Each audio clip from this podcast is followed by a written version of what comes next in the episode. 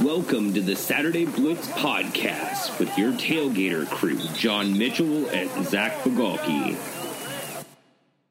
Welcome back to the Saturday Blitz podcast, everybody. I'm Zach Bigalke here once again with John Mitchell this week. This week we're going to be talking about the FCS, looking at the lower tier of college football's Division 1 as we begin our season previews for the 2019 season. We're going to also be looking a little bit specifically at historical black colleges and universities in the spirit of some of our earlier discussions in the podcast. So, on that note, I'm looking forward to all of the conversations ahead of us. How are you doing this week, John? I'm doing really well. Just, you know, everything's been hectic and everything, but, you know, always nice to take the time to be able to do this every week. Really excited to gear up for our 2019 previews, even if, uh, the FCS. I'm maybe not as well versed as you are, Zach, but I'm I'm really interested to pick your brain on this sort of thing too. Yeah, I I, I always love looking at the little guys. It's uh, my avenue. I like to to to plow down. Um, so yeah, I'm really excited looking at this. Obviously, every year I'm looking at both the Celebration Bowl and the FCS playoffs. Um, so yeah, first of all, I you know I just kind of the big thing that's there for me is the top two teams that everybody's really talking about are the top two teams that have have kind of dominated the FCS in recent years, and that's obviously North Dakota State and James Madison. And what's really interesting about that for me is the fact that both of those schools have new coaches. Um, you know, Chris Klieman is going going to Kansas State, or he's already at Kansas State, I should say. And, you know, we've seen that happen before at North Dakota State where Craig Bohl was there before and Klieman took over. And so I don't think it's necessarily something where um, we have to really worry about what's going to happen under Matt Entz, who's the promoted defensive coordinator there. Um, you know, more concerning for me is losing players like Easton Stick you know, they've lost a lot of really veteran talent on that team. And if any team at the FCS level can reload, it's a North Dakota State, you know, reload rather than have to actually rebuild. I don't necessarily think that's going to be a major issue for them. And I think at the same time, having some continuity at the coaching level is a great thing on the other side of it, James Madison is, you know, brought in a new coach. They've, you know, brought in uh, Curt Cignetti from um, Elon, and uh, you know, it looks a lot like Mike Houston coming in from the Citadel. In that you have a coach coming from a weaker program and really taking over sort of a well oiled machine, and a good coach who sort of, you know, outperformed expectations at their previous school. So it's going to be really interesting to see what happens. Two very different approaches in terms of new hires from these schools, but both of them are very much still in the hunt. Absolutely. And it's kind of interesting the different approaches, I guess, to the coaching changes. You got Curt Cignetti, who really before he got into the head coaching ranks was a really decorated assistant coach at the FBS level at places like Pittsburgh and NC State and Alabama, known as a really good recruiter. And surely that's part of the reason James Madison really wanted to bring him in is for his recruiting acumen and the ability to get, you know, high end talent at the FCS level. But it's kind of also interesting to me that, you know, he didn't have a ton of success at at Elon. I mean, you're talking about he went 14 and 9 in two years, back to back playoff appearances, but also back to back first round exits. So you're talking about a guy who takes over a program in James Madison, who, like you said, has been one of the two best programs in the FCS over the last several years, really nipping at North Dakota State's heels. So I'm interested to see how that transition works there, um, and if he's able to win enough at that level because obviously the expectations have just ramped up for him going from Elon to to James Madison. And on the other side of things, it's hard not to think that North Dakota State is still the favorite to once again win the FCS title. Their their dominance would make Alabama and Clemson blush. Like that's the the way they've been able to dominate in a true playoff format too, Zach. I know yeah. you have some thoughts on that as well. You're talking about a team that's won seven of the last eight national championships at that level, I believe. Yep. In in a big playoff like that, having to go and win all those games um, that they do every year. It'll be interesting. You know, they promoted their defensive coordinator um, to head coach now to replace Klieman, uh, Matt Entz. So it'll be interesting. They try to keep that continuity as opposed to going out and trying to make a splash, I guess. So that's certainly worked for them in the past. It's hard to bet against them, at least in the short term. And you know, like you said, though, replacing Easton Stick at quarterback is going to be the the definite challenge for that program. But you know, they replaced Carson Wentz a few years ago and didn't really miss a beat, so I wouldn't put it past them to just continue dominating like they have been. No, certainly. I'm I'm really not concerned for that team in the least. They seem to be able to get it done offensively. And the thing is is Klieman was a, a promotion from defensive coordinator as well. So really the continuity is on the defensive side of the ball for that team because as as celebrated as their quarterbacks have been, they get it done as much on, you know, when they don't have the ball as when they do and so I think that's going to really serve them well in the you know the upcoming year and beyond.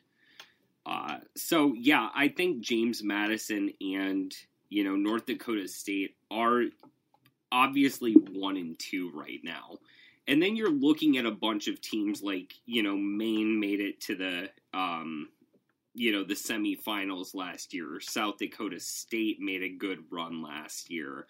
Um, you know, and then you have teams like it in the Big Sky. You've got UC Davis, you've got Eastern Washington.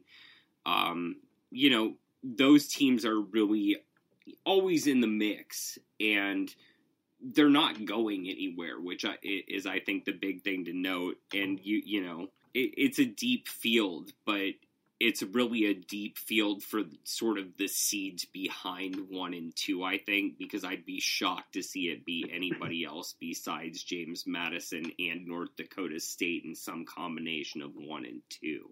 Yeah, do you think what do you think about you think this is maybe the year that South Dakota State has a chance to upend North Dakota State and, you know, take the conference title from them from them and then also potentially have an opportunity to maybe even win a national title because I mean they were they were pretty close last year, right? They're talking about a semifinal appearance for South Dakota State. They were kind of overwhelmed against Big Brother, as you would say, in the in the semifinals last year, but they got to be looking at the the turnover at North Dakota State and kind of licking their chops, right?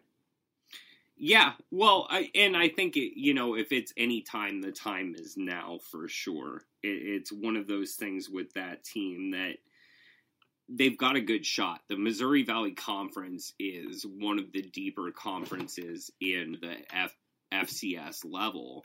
Uh, but yeah, you know, I think that the Jackrabbits, um, you know, they're a great team. They, they've um, got a lot of weapons coming back, which I think is really the big thing to to note about this team.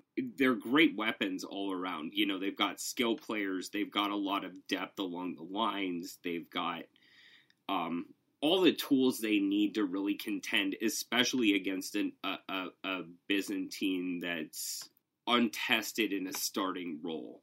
Because a lot of those players, the, the rotation that North Dakota State uses is not necessarily something where you want to say these players are completely raw.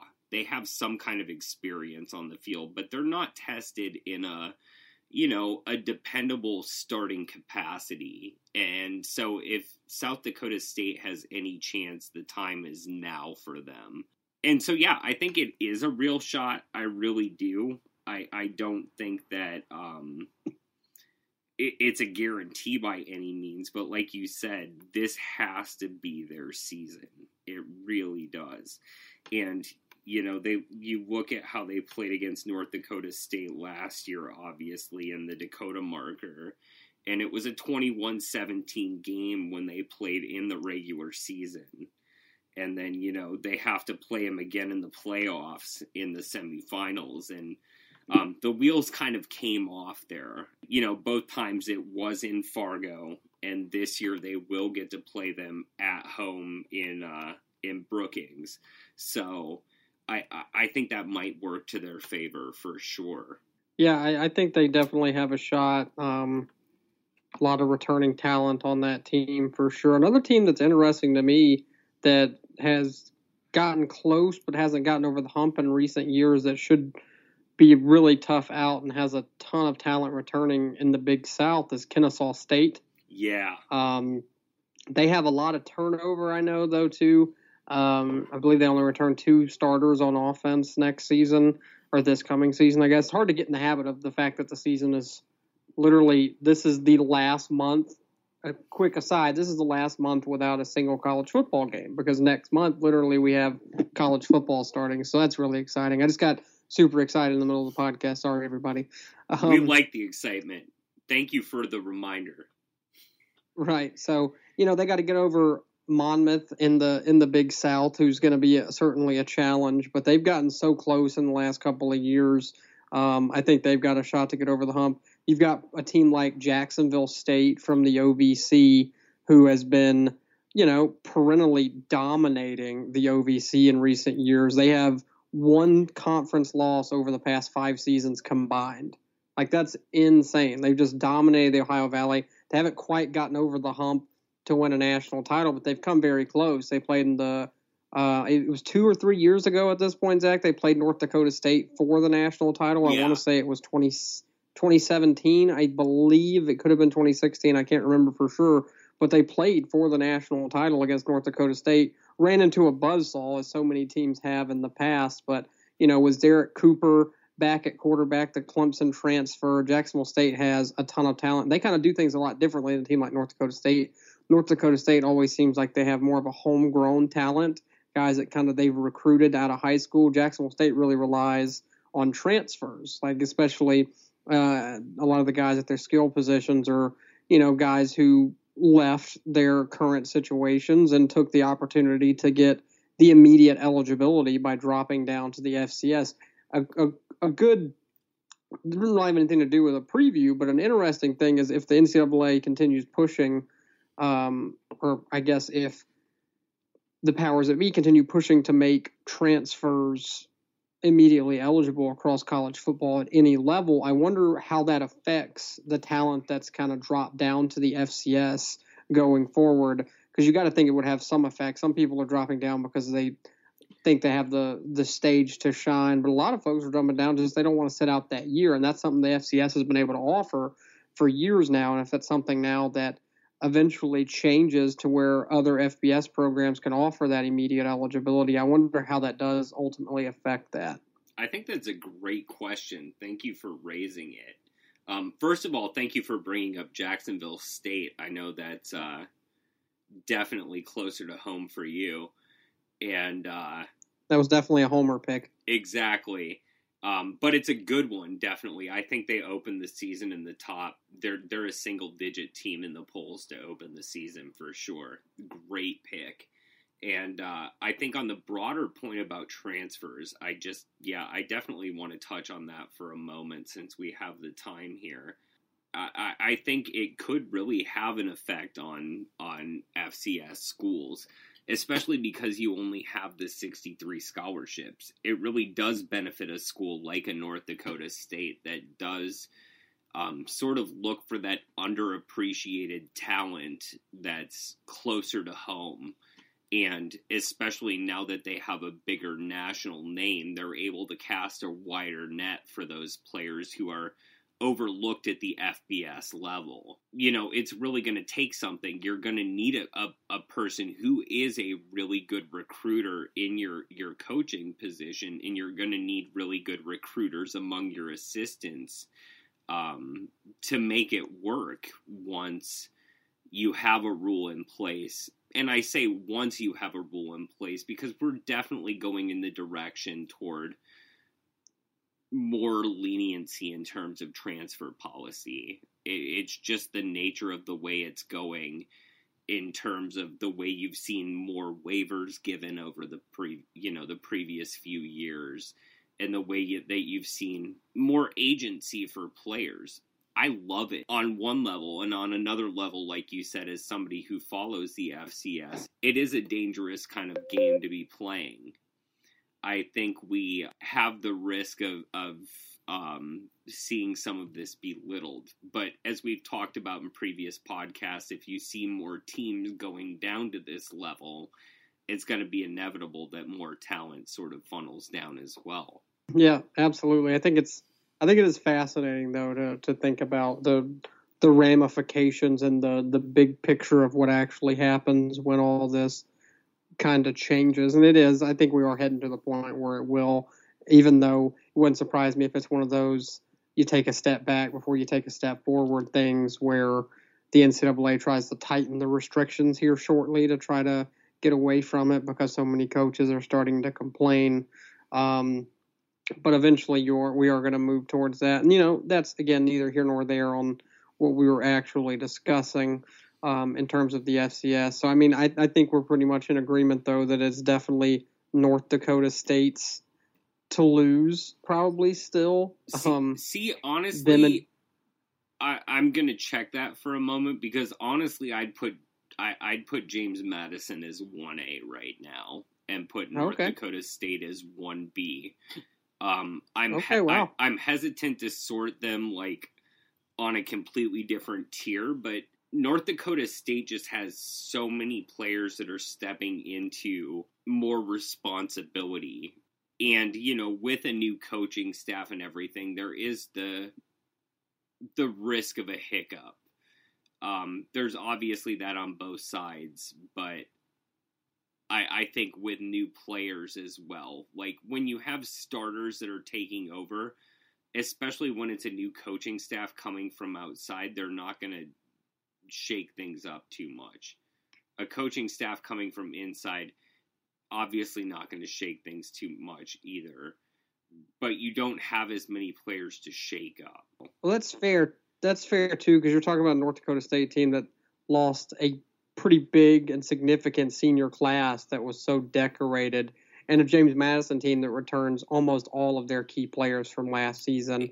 Even if you could also say, you know, they did finish what runner up in their conference last year to Maine, who I wouldn't want to overlook either, because no. Maine looked really tough um, in the playoffs last year. I remember watching them play Jacksonville State um, in the FCS playoffs last year and just demolishing a really, you know, a quality Jacksonville State team that has really been one of the the top end programs in the FCS over the last few years and just walloping them um, and giving them no room no room to breathe.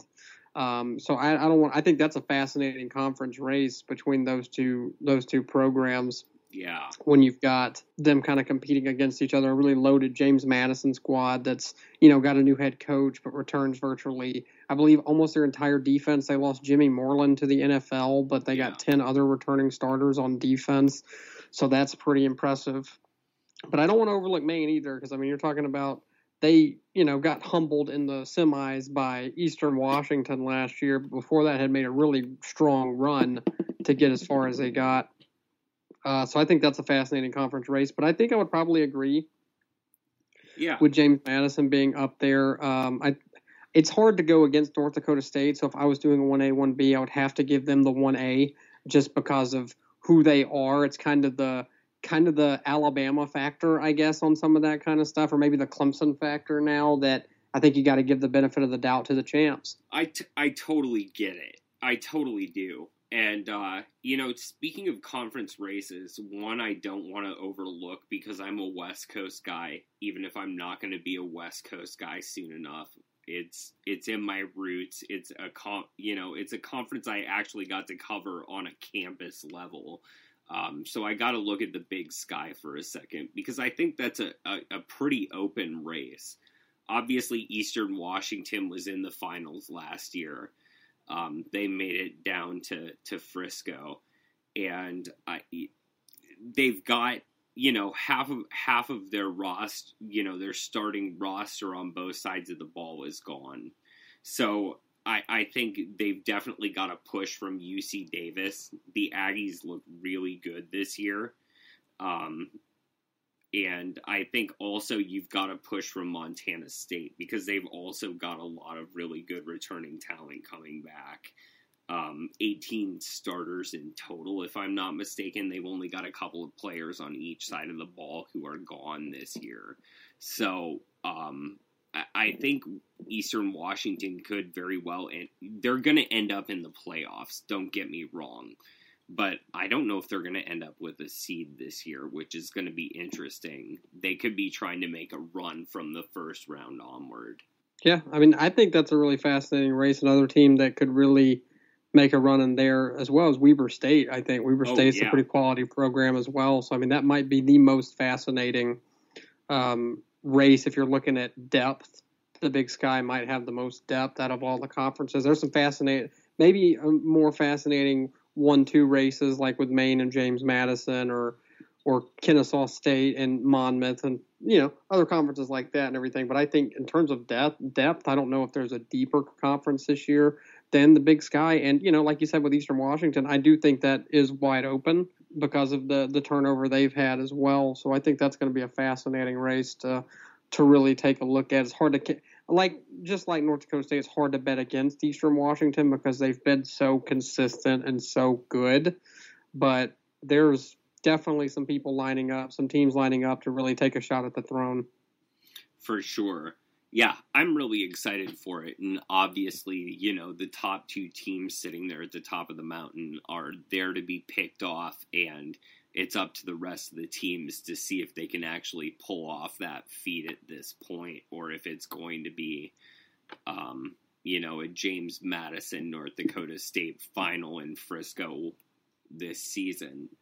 Um, on that note, we're going to take a quick break and we'll be back to talk just a quick little bit about historical black colleges and universities and what we might see in the Celebration Bowl race. Uh, stay tuned. Welcome back to the Saturday Blitz podcast, everybody. After the break, I'm Zach Bigalke, back with John Mitchell. Uh, we've just finished talking about the FCS and really the race for the playoffs.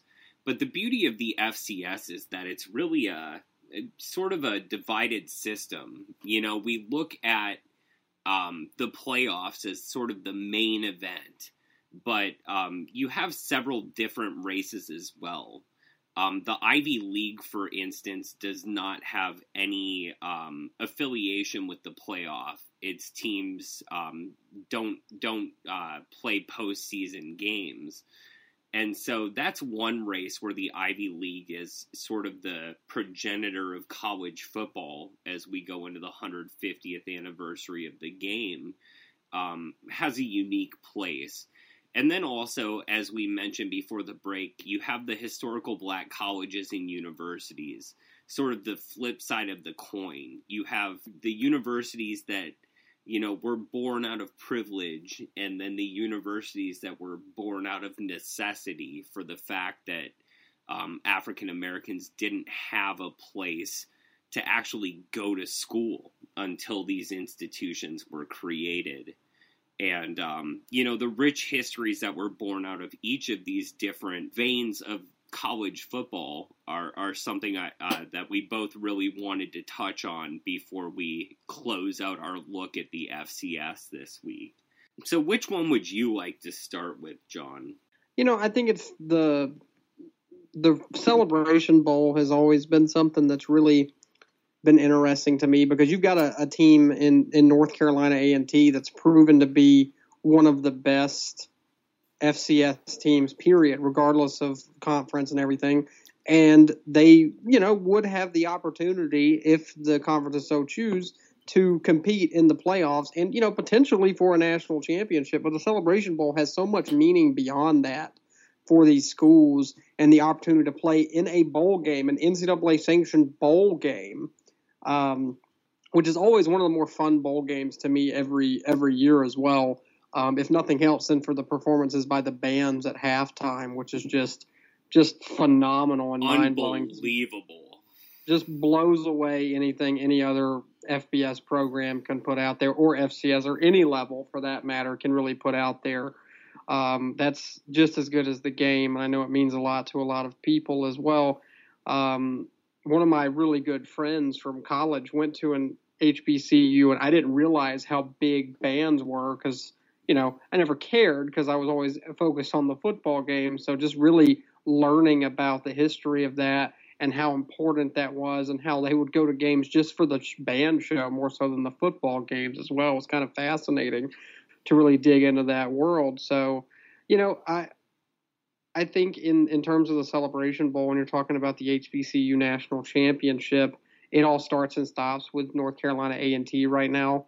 Um, they're the team to beat um, in the in the MEAC and probably uh, out of all the HBCUs anyway. But uh, I've heard a lot of good things, and I haven't you know done a ton of research on on this yet. But I've heard a lot of good things about both Florida A and M and Howard in the MEAC this year, supposedly having really good squads that could challenge a and T for the for the title. Um, so I don't know. I don't know what you've heard or what you've seen, Zach. I know this has been something you've been focusing on a lot more recently, uh, too. So maybe you can give me a little more insight on that as well. Yeah, you know, I, I, I obviously, as you said, North Carolina A and T is where it where it begins and ends in terms of who you have to go through at this point. You know, they've won three of the four celebration bowls that have been held so far, and it, it's it's it's really been Im- impressive it, it, as can be to see how they've dominated at that level. And I'm with you where on one level I really wish we could see them um, you know, playing for uh, the FCS title in the playoffs and just really getting to see how they stack up against a team like a North Dakota State or a James Madison or an Eastern Washington or, you know, even South Dakota State or whoever else they'd hit along the way. Um, I think it'd be a really fun game to see. And I, you know, I think in terms of the Mid Eastern, you know, the Mid Eastern Athletic Conference, it, it it's really their race to lose. Um, Florida A&M does look really good this season. Howard looks um, like they could be, you know, a team that pushes them. Um, I think you really hit on the two teams that have the best chance of, of, of playing any sort of spoiler role. Um, but at the same time, you know, A&T is where it's at right now, and I, I, I think it's really a safe bet to put them into the Celebration Bowl again at this point.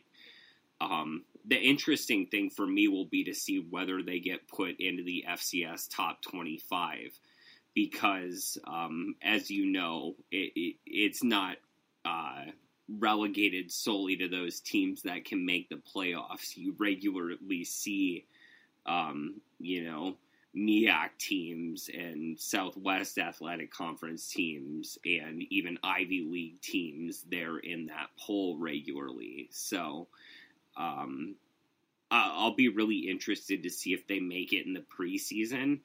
Um, it's possible. Honestly, though, the team I think that has a better chance of making it is Alcorn State out of the the the SWAC. So um, that's really going to be interesting for me. I, I think they've got, um, you know, just a great team. Fred McNair has done a great job with the Braves there at Alcorn State. Um, great roster coming back, and I think if any team is going to push uh, NCA and T, is it, it's not going to be anybody else in their own conference, but it's going to be when they finally get to the Celebration Bowl and play who I think is going to be Alcorn State. Right, and to touch on to touch on the thing with uh, with A and T as well that you were mentioning, I to me, you know, Howard, Florida A and M, both quality programs, both you know really expect to be able to push them this year. But to me, like to to I guess put it in FBS terms for those of the listeners who don't maybe follow the FCS as closely, it would be equivalent of Clemson not winning the ACC this year. Does that sound fair, Zach? If if if A and T wasn't able to win the MEAC, that would be akin to Clemson coming up short in the ACC. That's how big of a favorite I would put A and T as in their conference, just like Clemson and in the ACC. Yeah, I think that's a really fair comparison. If you're going to look at any Power Five conference, the ACC is probably the most locked up at this point. Um, it, it, it's definitely the Tigers to lose, just like it is A and T's to lose. Um, you're not going to see. Uh, if you do see another team come through and take them down for for the trip to the Celebration Bowl, um, boy, I don't even know what I would put on the table for that bet, but I'd be willing to put a healthy bet on A and T being there. So. Um, they'll be in New Orleans. It, it, it, it, it's sort of one of those market and like I said on the other side of the table, I, I really think Alcorn State has the best chance of getting through the the, the SWAC this year. Yeah, Alcorn State's definitely quality. Southern won the other division in the SWAC last year as well, so they I think they've got a definite shot to knock off Alcorn State and potentially make the Celebration Bowl as well. I think one of the interesting programs to me is kind of the direction that Grambling State's been going um, especially last year they slipped to six and five. You're talking about maybe the, I mean, the preeminent program of the HBCUs over the last, you know, however long with Eddie Robinson as the yeah. head coach. You know, they've made the the the change now with him gone, um, and I think it's going to be interesting to see. Uh, with Broderick Fobbs entering, I believe his sixth season at Grambling now, yeah. what he's able to do because that's a really proud program. You're talking about going six and five last year um, after really being the preeminent program, not just in the SWAC but among the HBCUs, and their standing has kind of slipped in recent years. So I don't know. I think it's a really big year for him. Yeah. Um, to make that um, to make that jump and to try to get them back into contention potential contention for the Celebration Bowl. I don't think they have the team to do it no. this year. I really don't. Um, but you know, the, like I said, this is a, a, a proud program that you know expects to be among the the best of the best of the HBCUs and should be competing for Celebration Bowls. And it's been kind of tough going uh, at least last year, and could get even tougher this year. They're not really on the radar as legit contenders in the SWAC this season. So it'll be interesting to see if maybe they can surprise, which is kind of weird to say with Grambling that they could surprise and maybe try to take a run at um, both both Southern and Alcorn State for that conference title and you know birth into the Celebration Bowl. But I think it's probably unlikely. But that's one of the more fascinating, I guess, storylines that I'll try to be focusing on uh, this coming season. Yeah, definitely. Well, and, and, yeah, I think the thing is, is Grambling was their, um, you know, their fall last year was especially interesting because they were there in in the Celebration Bowl the previous two years. Um, you know, in 2016, the one year that NC A&T didn't make it out of the MEAC when it was NC Central playing for the game. Grambling came up and won a tight 10-9 game and actually won the HBCU national championship that year. And since then, you know, in 2017 they went back and, and lost the 21-14 game to A&T. They you know, the Aggies took them down and then like you said last year falling to 6 wins. Um, it's going to be interesting to see if that's a trend this year. Like you said, the team itself, um, they don't have as seasoned a roster as other teams in the SWAC, and so it it's really hard to project them as a team that's going to make a ton of waves in that conference. But if they don't, the coaching staff could have some heads roll, and um, and, and on one hand, that's a shame because you know there's only so much you can do with the talent that you have, and on the other hand, it is the coaching staff's responsibility to get that talent in there. And at this point, you've had enough time to build up that roster.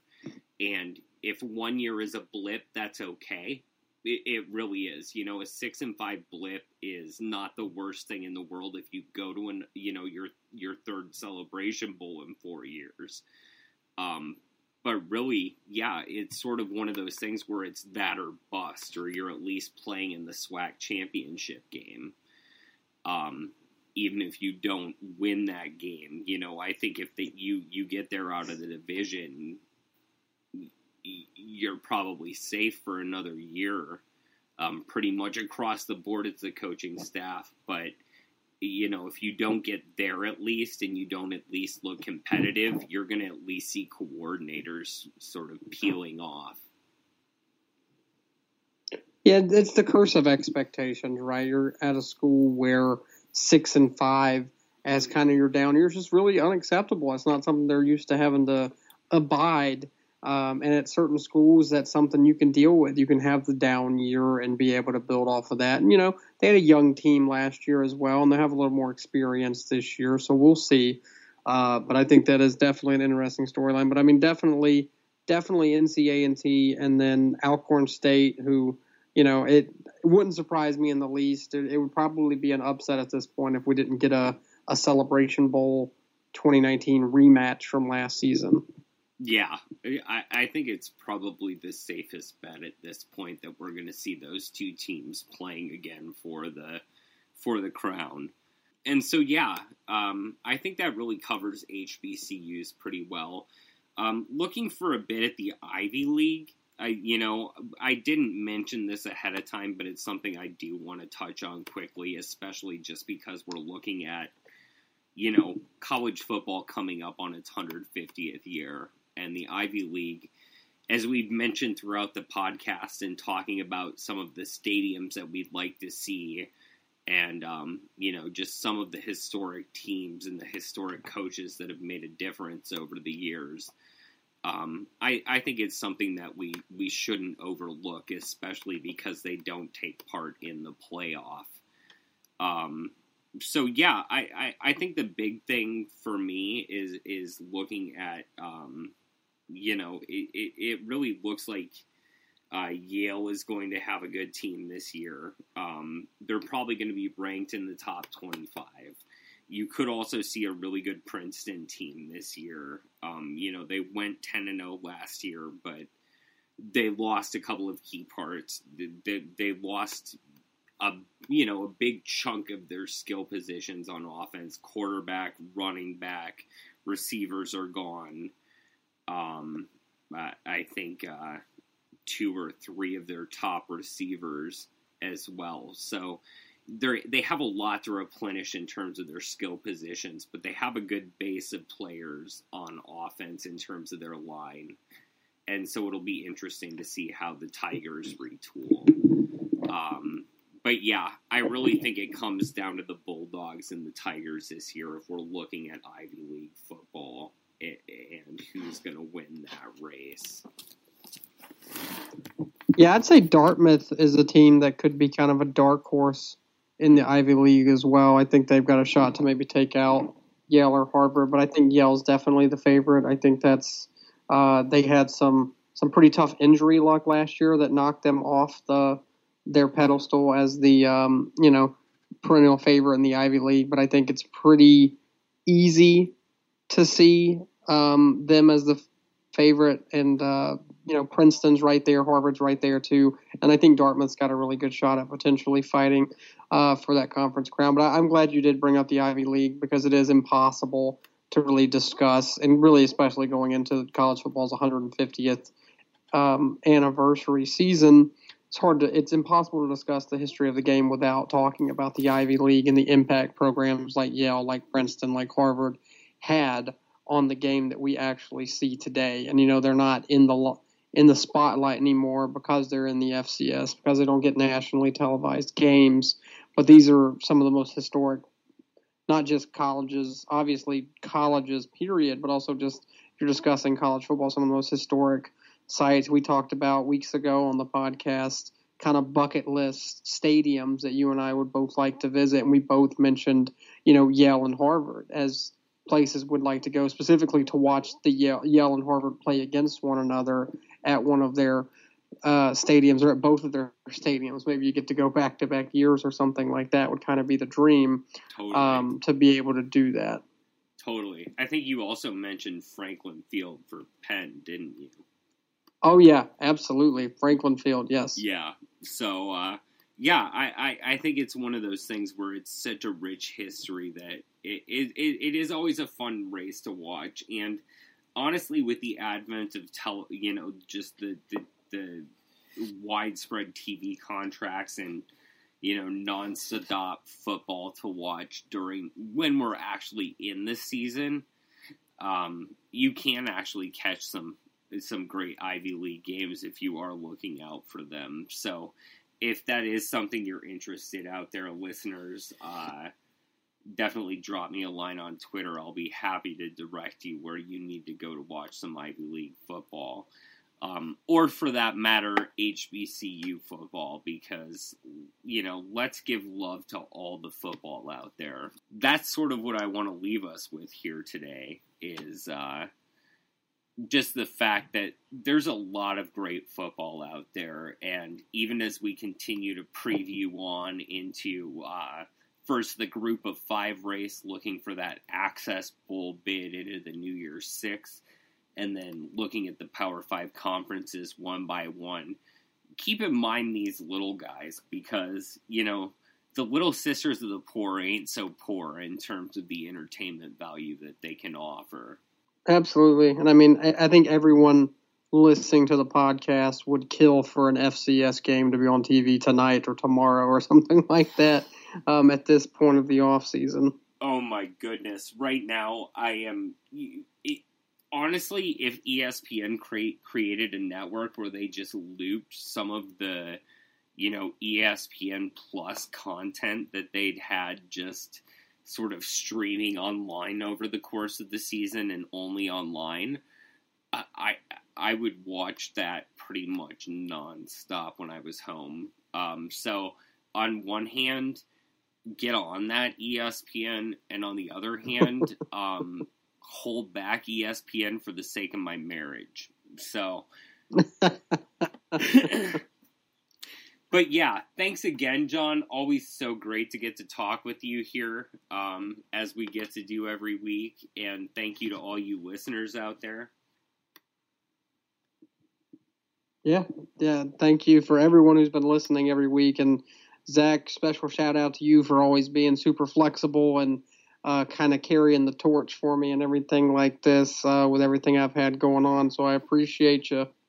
Hey, always a pleasure. Um, like you know, it, it, it's always great to get to revive these old traditions that we've had, especially leading into the season as we begin our first set of previews in podcast form.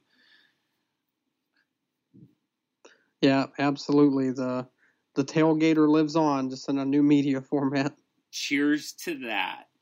Well, and cheers to all of you out there. Um, we're going to be signing off for now, but we'll be back with you next Wednesday to take a look at the group of five.